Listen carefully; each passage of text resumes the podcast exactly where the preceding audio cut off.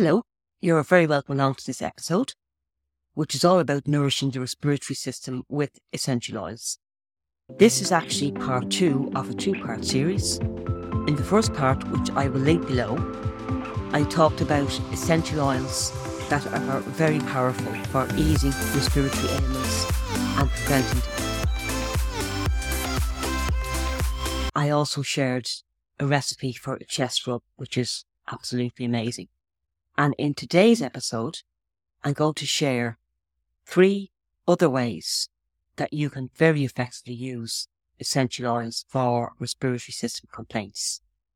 If you don't know me, my name is Jenny, and in this aromatherapy business podcast, I share recipes and tips about essential oils and also tips to help aromatherapists and holistic therapists to build up profitable businesses.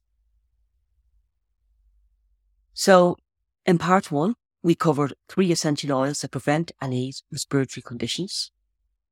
We looked at a must-have ingredient to deal with nasty or persistent respiratory infections, and this is something that a surprising amount of aromatherapists do not know about. I also shared a chest rub recipe. I have the link, as I say, below in the show notes for you. And today, I'm going to share three other ways to use essential oils for respiratory system complaints. They are steam inhalations, aromatherapy inhalers, and using blends of essential oil on the feet. That's the one I think might surprise you. So, just to briefly go over the oils we looked at in the previous episode, we looked at eucalyptus, which ticks all the respiratory system boxes. We looked at basil, which is very, very powerful and is particularly good for infections that are nasty or just really hard to shake off. And we looked at benzoin, a gentle warming oil, which is amazing for respiratory system conditions. So inhalations. Old-fashioned inhalations, you've probably heard them, you may even have used them. So, in last week's episode, I explained how to make a blend for a chest rub. And to use that in an old-fashioned inhalation, what you do is, you get a basin of warm water, as hot as you can comfortably stand it. You cover your head with a towel, and you lean over the steam, breathing it in. Now do obviously be careful that the water isn't too hot. Obviously getting scalded is not part of the agenda. So you add a capful of the chest rub to the water and then do the inhalation. You won't be able to kind of keep it up for continuously for a long time, so maybe like a couple of minutes.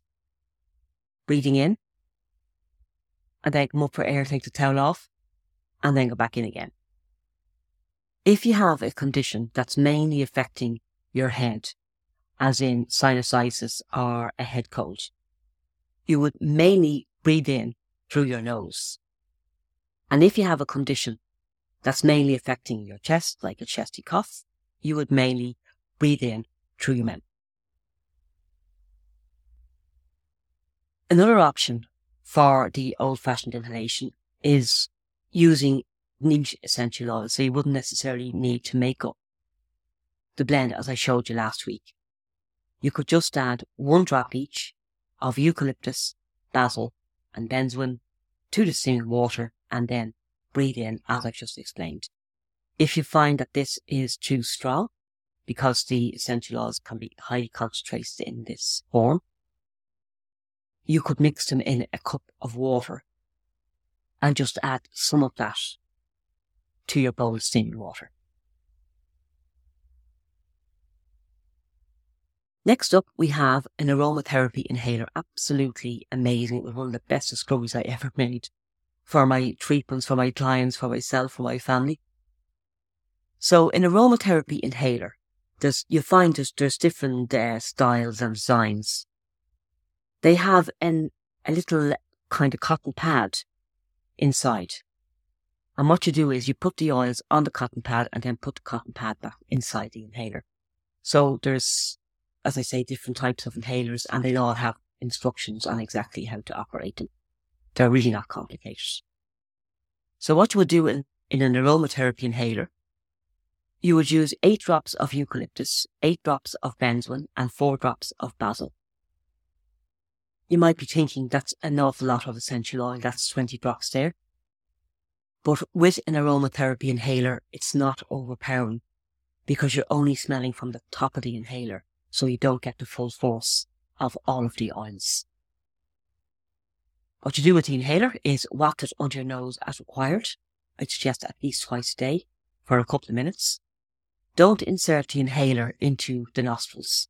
With some of the inhalers, it will look like it should be inserted into the nostrils because some will actually look very much like a Vicks inhaler, but it's to be wafted under the nose. And as well as respiratory conditions, it is really, really good for concentration, and it's great for headaches as well. So applying essential oils to the feet, this might surprise you. I'm going to, in a minute or two, do a quick a quick recap of the recipe that we covered in the previous episode. But what you do is you apply the chest rub to the feet, paying particular attention to the balls of the feet, and do that twice daily at least, more if you can. So why are you going to apply it to the feet, and why particularly would you apply it to the balls of the feet? If you're a reflexologist, you'll know the answer. The reason is that the reflex points for the lungs are on the balls of the feet. And lots of people find that applying oils to the feet is more effective than actually applying them to the affected part of the body. Personally, I prefer to do both.